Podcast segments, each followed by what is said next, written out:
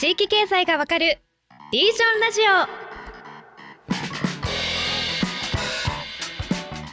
それでは本日も参りましょう。地域経済がわかるリージョンラジオシーズン2第4回の後編となります。木下さんごさん今回もよろしくお願いします。はい、よろしくお願いします。はい、はい、ということで、えーとまあ、各回の、えー、と後編ではですね地域が衰退する原則のポイントを学んでいくっていう恒例のコーナー化していきたいんですけれども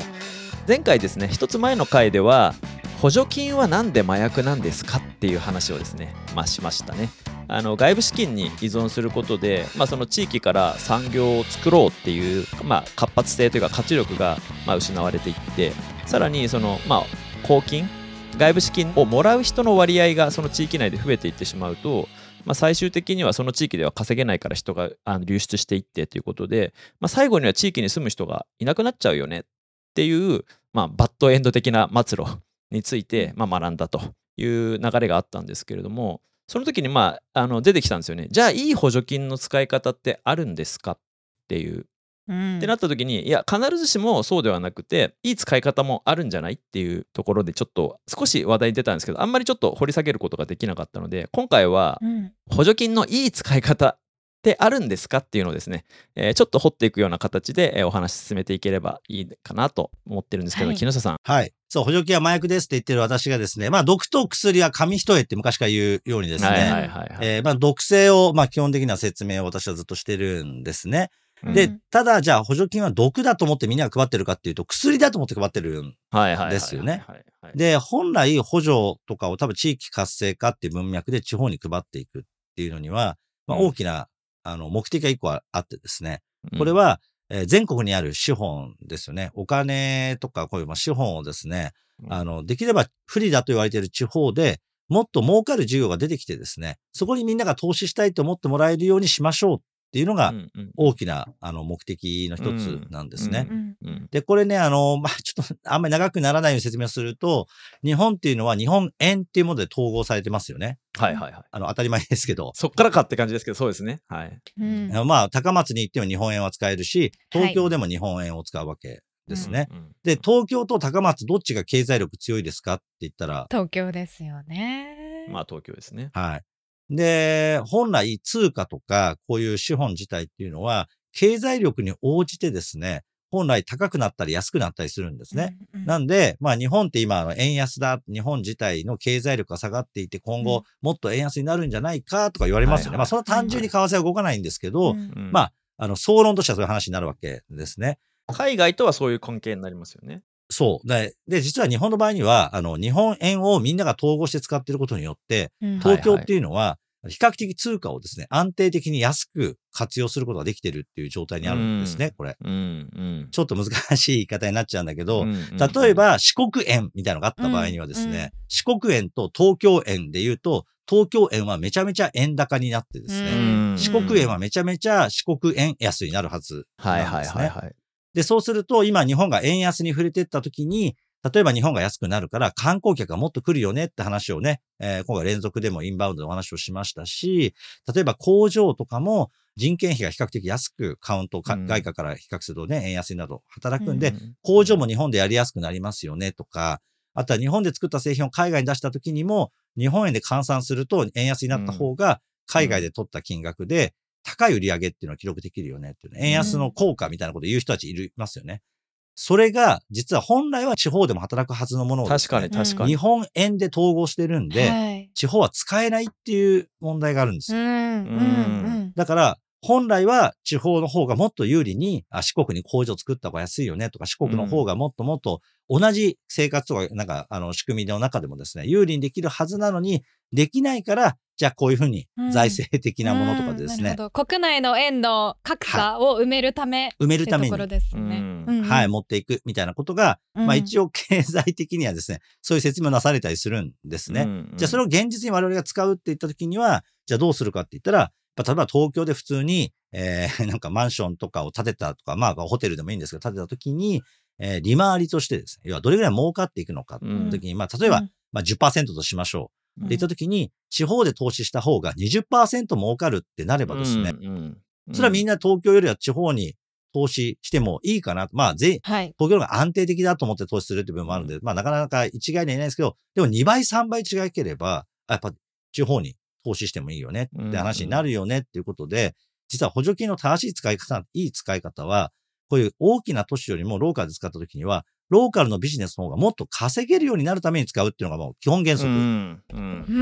なんです。だけど、それが薬としての使い方ですね。はい。だけど、毒としての作りが使い方になっちゃってるっていうのは何かっていうと、お金がないから埋め合わせてくれって補助金を使っちゃうんですよね、みんなね。うんつまりう、ん最初から、えーさっきの東京で10%、例えば高松で20%っていう事業が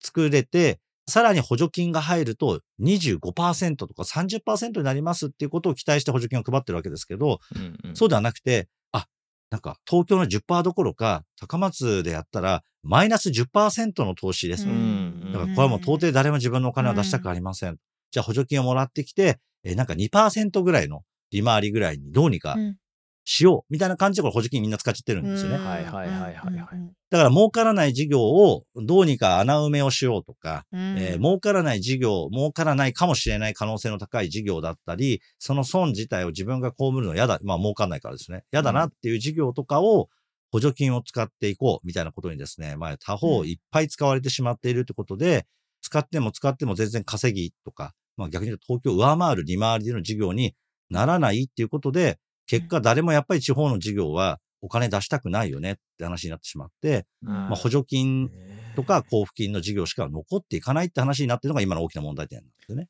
なるほど。うん。いやなんかちょっと最初の為替のお話で言うとなんか昔あの2018年ぐらいのあのビットコインがあのすごい話題になった時に、もうこれが世界の通貨を統一するんだみたいなあのまあ、うん。ある意味そのビットコイン原理主義の人たちは結構そういう話をしてて。はいはい。うんでであの現実論者の人たちは、まあ、絶対そうはならんと。それはそその為替があることのメリットを奪ってしまう構造になるからそれはそうならないよみたいな話をしてたのを今めちゃめちゃ思い出したんですけど。あやっぱり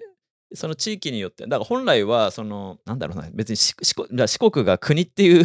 あの単位になれるかっていうのとはまた別の問題だとは思うんですけど、あのやっぱ地域によって同じ1万円でも価値が変わっちゃうっていうのが、まあ、現実的にあるっていうことですねつまり。うんそういうことですね。だから、まあ、うんそれをね、まあ、統合することによって受けてるベネフィットも当然あるので、うんまあ、統一通貨だからね、四国から東京に来たって持ってるお金はそのままの額面で使えるわけですから、為替とか気にしなくて済むってところもあるんで、まあ、それはいいところもあるんですね。輸入してくるみたいな時には、やっぱり強い通貨を持ってる方がやっぱり有利だったりするわけなので、まあ、その方がいい。いよねとか、いろいろあるんですね。うんで、じゃあね、じゃあ補助金を薬として使うためには、じゃあどうしますか？みたいなところで、行くと、まあ、あの、僕ね、二つあると思っていて、はいはい。えー一個はまずですね、あの、入り口では決して予算を上げないっていうことだと僕は思ってるんですうね。んそれはこれ何かっていうと、事業をやりますっていう計画を立てて、はいはい。、で、あ、この計画ならいいですよって言った時にお金を渡さない。うん、続くか分かんないですもんねそれその段階で続くか分かんない。潰れちゃうかもしれないうんわけですね。ってことは何かっていうと、あの、これ言ったもん勝ちになっちゃうんですよ、大体。はいはいはい。まあ、嘘をついてるとは言わないですけど、うんつまりなんか補助金がもらえるから、入り口でそういう計画、もらえる計画を立てて、うんうんでやります。でも補助金の制度を作っている、これはもらう側も悪いですけど、配る側も悪くて、両方悪いんですよ。うんだから配る側は成功するビジネスなんて誰も予見できないんですよ。ううんんどんなにすごい経営者であったとしても100%儲かるビジネスを判断するなんてことは神様じゃないんで、絶対できないんですよね。で、そうすると、入り口で審査をしてですね、補助金を認定しますってやっても、まあこれは当たるも発揮当たるも発揮の世界で。うんまあしかも出す側は自分の金じゃないからね。まあ確かに。そう。なんか良さ良さそうなやつとか綺麗事じゃないですけどなんか地域に良さそうとかが入ってると出しやすくなっちゃいますよね。うん、そうそうそう。だから、あとはあの、出すが予算をもう確保しちゃってるんですね、行政とかは。うん。だから専門家的に僕なんかも10個選ばなきゃいけませんとか言われるんですよね。うんうんいや、もう1個もないですよね、これ出したらいいやつって。うん。言うと、いや、でも10個予算取っちゃったんで、みたいなことがね、はいはいはいかつて、まあいろいろありまして、まああんまりそういうことには関わらない方向でいこうと、決めたのはうんうんうん。まあそういう感じになっちゃうんですね、出す側も。で、もらう側も、どうせあるならもらおうとかね、使えるものは使おうとかって言って、事業計画がですね、本当にお客様が喜ぶものとか、ちゃんと儲かるものとかじゃなくて、予算が出るものみたいになっていっちゃうんですね、考え方が。いやはこう自治体が喜んでくれそうなもの。そうですね。審査をする側、うん。出してくれる側が望んでるものうん。みたいな形になっていってしまう。でも、役所が望んでるものとお客さんが望んでるものは、まあ、必ずしもどころかほとんど一致しないんですよね。だからそうなってくると、いくら崇高な理念で何とかやりなさいとかって役所が言っても、それはマーケット性がない。で、でまあ、市場性がないからこそ、一般の銀行が金貸してくれないとか、投資家が投資してくれなくて、やっぱり補助金に行ってしまう。みたいなことの逃げ口になっちゃってるんで、で、じゃあ、そうすると、じゃあ出口でってどういうことかっていうと、まず最初に自分でやってもらうんですよね。で、こういう分野で投資をして、えー、資産とかね、その設備投資とかをしたら、出口で、あの、その資産部分とかの焼却って言って、まあ、それを帳簿上で消していくわけですけれども、その焼却を、普通だったら10年で焼却しなきゃいけませんって言ってるものを、一括で、1年で、それはもう計上して構いません、費用として。そうすると、まあ企業からすると、その分利益自体が圧縮されるんで、簡単に言うと、まあ税金をあんまり払わなくて済むようになるんですよね。だから補助金を渡すんじゃなくて、企業が納める税金を圧縮してあげるっていうところで、まあ補助金とまあ同じっちゃ同じなんですけど、税金をね。使うっていう。だからさっきの、まあ今回説明したアパホテルさんとかも、すごいちゃんとそのインバウンドとかホテル自体の建設を促進しようっていう国がやる税制とかを、まあ、このインバウンド始めるときいろいろ組んでたりしたんですけど、そういうものをやっぱしっかりちゃんと活用されて、はい、でもやっぱ投資をする覚悟がない会社は使えないわけです。当たり前ですけど。うんうん、もらえるからやるんじゃなくて、やって、そこから圧縮される。で、それを回していく責任は自分でやらなきゃいけないわけですよね。うんえー、で、その最初に投資するお金は、やっぱり自分であったり、銀行であったり、投資家から集めなきゃいけないわけです。そこではまあ、マーケットで鍛えられるわけですよね。つまり入り口で役所が審査してお金をつけるっていうのと、マーケットで審査された事業に対して、いわゆる、まあ、税制的な優遇を与えるっていうので言うと、まあ、絶対後者の方が僕は正しいなるほど。うわ本当に全然違うな。いや、ちなみになんですけど、はい、えっと、今のその後者の方ですね。税制で最終的にマーケットにちゃんと審査されて、生き延びて、あの、これは価値がある事業だってなって、で、税制でじゃあ優遇しましょうってなった時って、その、補助金としての具体的なお金を出す必要すらないっていうことですか？だからまあ、あの、税収は減るわけですよね。あの、国側として。はいはいはい。だから、これで、意外とね、これでやっぱり国として、国というか、霞が関的にはですね、結構ね、うん、大変なんです、これ。あの、うん、税収っていうのは財務省がですね、ちゃんと集めてくる話なんですね。うん、で、言った補助金で今配るって話は、財務省に行ってこういう予算くださいって話をするわけですよね。じゃなくて、そもそもこういう設備投資をしたら、税金を取らないでくださいって言いに行かなきゃいけない。はいはいはい。そうですね。減税論ですよね。うん。交渉的には後者がめちゃくちゃ大変なんです。なるほど。だから結構政治家の人たちとかにも理解していただいて、これは本当に日本にとって必要だっていう産業分野に関しての投資。例えば最近だった半導体とかですよね。そういう分野に関しての巨額の設備投資とかに関しては、まあ、あの、政府ファンドで出しましょうみたいなのもあるけど、やっぱりその投資した部分の圧縮基調であったりとか、そういうものを、まあ、あの、やっていきましょうみたいな話とか出てくるっていうのは、かなり大きな流れ、先ほどインバウンド予防とか、すごいリーマンショックで、あの、開発投資が、うん、沈んじゃってるから促進しましょうとか、かそういう狙いがあるとそういうの出てくるんですけど、まあそういうのがないとみんなやっぱり予算を配る方が楽だから 配る方向にみんな回っていっちゃういや、本当なんか、ガソリンのトリガー条項もそうだし、コロナのあの補助もそうですけど、税金をその集めて配るっていう構造にどうしてもこうなんか従うというかでもそうですね。そもそも取んないっていう判断にした方がよっぽどその全体に対して効率がいいし、まあそのね、集めて配るっていうそのオペレーションコストすらなくなるのにそうそうそこのコストがすごい今かかるわけそうですよね。なんでその判断ができないのかっていうのは結構このなんだろうないろんな事例でも思うことが多いですね、はい。まあ今マイナンバーの議論もねおそらくそこになってくる話でもう個人が払うものを全部ね、自動的に計算して、必要な分だけ取ればいいっていう話になるわけですけど、日本はね、税金と社会保険だけで分かれちゃってるわけなんで、こんな、もともと同じようなことやってることに2つのルートでお金集めてるのも、まあ無駄なんですけど、まあちょっとそれは話で ずれるか置いとくけど、まあ、それが1個で、で、だから我々がね、あの、一緒にやってその岩手県の手話町の小川ールっていうね、プロジェクトの中でも、あの、小川ールの、あの、木造建築みたいなところで、はいはいはい、一番最初公共施設との合築をしているものも、もうお金がないところなんで、すごいやっぱ開発のね、地元でやってる、あのメンバー、すごい皆さん苦労されていて、はいはい、まあだけど一番最後に公共施設部分に関してもう完全に木造で作るっていうのでやった結果、うん、全然それは狙いをしてなかったんですけど、国の方で木造建築のなんか公共施設とかそういうものを促進するっていう事例に、はいはい、あの、これはすごいと。で特に何がいいっていうかというと、木造にするから、高くなりますっていうために補助金をもらおうっていうのは大体多いんですよ、みんな。うんうんうん、そうじゃなくて、鉄筋コンクリートだと採算が合わないから、安い木造の建て方で建てたっていうのがその小川原プラザっていうところの特徴なので、うん。なるほど。うん木造、国産木材、県産木材だけど、建て方によっては安く建つんだっていう公共施設だっていうものを、やっぱりモデルとしてね、国としてもっていうことで、最終的に、まあそこはあの、図書館とかなんでね、はい。どっちにしろ自治体が税金で買うか、あの、借りるかとかって話だったんで、まあ税金自体に色がないとすれば、まあ国がそれを、あの、町ですね、役場の方にえー出したいっていうんであれば、まあ使ったらいいんじゃないですかっていうことになって、それは役場が活用されたんですよね。なるほど。で、そうすると、まあ、全体は超経済的に立っていて、うんそねれに対しては銀行も融資をして建てますっていうところまでもう全部決まっていて、最終的に役所部分が資金調達として、うんえー国側のそういう制度を活用されたっていう形になってるわけですねな。るほど。これはね、あのー僕はいい形だと思いますね。そうですねさっき言った利回りを上げることにすごい貢献をしてくれてる。うんうんしかも徹底的にその計画の段階で企画の段階で経済合理性が優先されて実行まで至ってるから、まあ、当然あのその補助金がなくてもちゃんとまあ成立するビジネスになってそうですねいや、これはやっぱすごい重要だなと思うのは、やっぱ国産木材、県産木材を使いましょうって、絶対使った方がいいわけですよ。やっぱ自分の国に入っているものを使えるんだったらうん絶対使った方がいいんですけど、全く採算に合いませんっていうモデルが多いわけですよね。うんだから広がらないわけですよね。はい、じゃあ補助金を配れって言っても、高いものにその補填する。さっき言った入り口でお金をあげますってはいはいはいはいまあ結構やってるんですけど、やってると、あえてみんな高い見積もりにするわけですよ。まあ当たり前ですけど、補助金もらえるから。うん要は、例えばね、1000万で立つけど、補助金もらえるから1500万で見積もり出そうみたいになっちゃうんですよね。そうなりますよね。そうすると結局ずっと県産、国産木材は高いみたいな話になっちゃって、うん補助金ついたものにしか使われなくなっちゃうってなると、うんいやー、それもねって話で、ちょっと違うないんだけど、結構な違いとかになっちゃうので、うん。だったらやっぱ立て方を工夫して、使う木の量をね、すごい減らしたわけですね、その。小軽プラザ。なるほど。うん。少ない木材量でも大きい空間を作れるっていう工法を採用されたんで、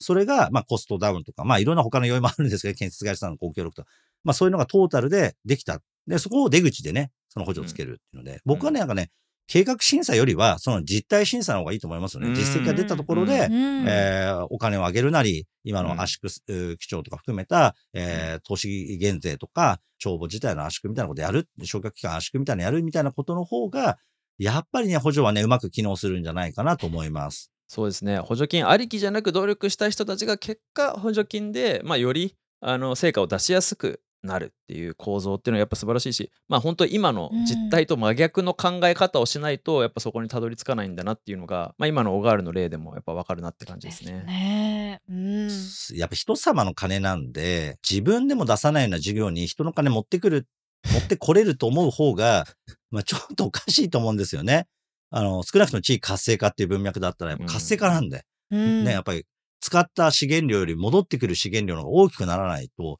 地元に富が あって、その富を次にまた投資しようって、このサイクルを動かさなきゃいけないのに、やったら、あの、戻ってくるものは使ったものより少ないですってなったら、まあやんない方がいいんですよ。もう極端なこと言う。うん何もやんない方がいい。むしろずっとそのままいた方がいい。うんだけど、まあ無理やりやって、えー、なんか苦労したけど結局全部失敗しちゃいますみたいな話を繰り返してるんですよ。それは何かあったら、やっちゃいけないことを入り口でお金配ってるんでみんながやっちゃうって話なので、うんまずは自分とか周りでお金を出し合ってやれるものをやって、えーそれをまあ拡張していく中で、出口で補助とかそういう制度も活用できるってものは、結構健全になるんじゃないかなと思いますね。いやー素晴らしいですね。やっぱなんかいや毒にも薬にもなるものだけど最初に飲んだら絶対毒っていうこれはなんかもう本当にひみんなに改めてそういう感覚を広めていきたいですね。本当ですうね。んですね。だからもうこう一番人生で初めてやる事業が、に補助金を入り口で入れちゃうみたいな人は、ずーっと使うことになります、結う構。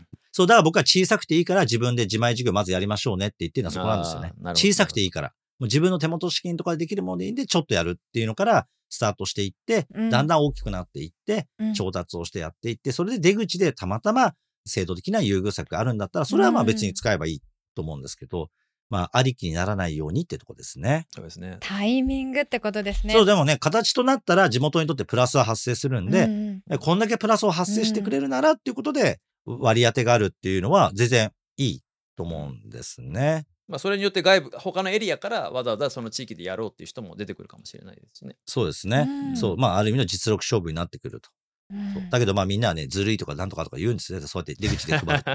あの人だけとかなって。で、そうすると、あの人だけに、そう、例えば1億円あげますってやると、ずるいってなるから、何も聞かない50万円ぐらいをですね、200人ぐらいに入り口で配るっていう補助金政策になっちゃうんです。それが現代っていうところですね。うん結構やりやすい方を選ばれてるっていうことなんですね。まさに、あだから予算も取りやすい、えー一番えー市民国民からの批判を浴びにくい形で、入り口でたくさんの人に配るっていうのが、よかったよかったみたいな話になるんでやるんですけど、まあそれはちょっとね、やりすぎちゃうとこの事実上の増収賄というか買収に近いんじゃないかと僕は思ってますね。我々側も要注意だなと思いま。ですすね。これね競争原理が働かない構造になってる中でなんかフェアにやるってほんとむずいことだからいやここはもうやっぱ政治から変えていかないといけないっていうことなんじゃないかなとやっぱ思っちゃいますね。まあでもね、結局やっぱり地元でちゃんと事業自体を伸ばしてる人は、やっぱりちゃんと入り口は自分たちでやっていて、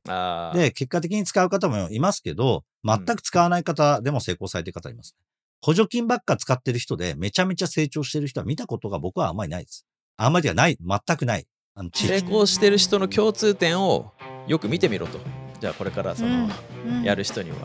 ということでちょうどお時間となりました。リージョンラジオシーズン2本日はここまでとなります。最後まで聞いてくださったリスナーの皆さん本日もありがとうございました。はい、ありがとうございました。ありがとうございました。おしまいに番組からお知らせです。ニュースピックスリージョンではアプリ上で地域経済に関するさまざまなコンテンツを配信しています。また番組へのご意見ご感想をお待ちしています。ぜひハッシュタグリージョンラジオでツイートいただけると嬉しいです。次回も地域経済の未来についてディープに学んでいきます。またお会いしましょう。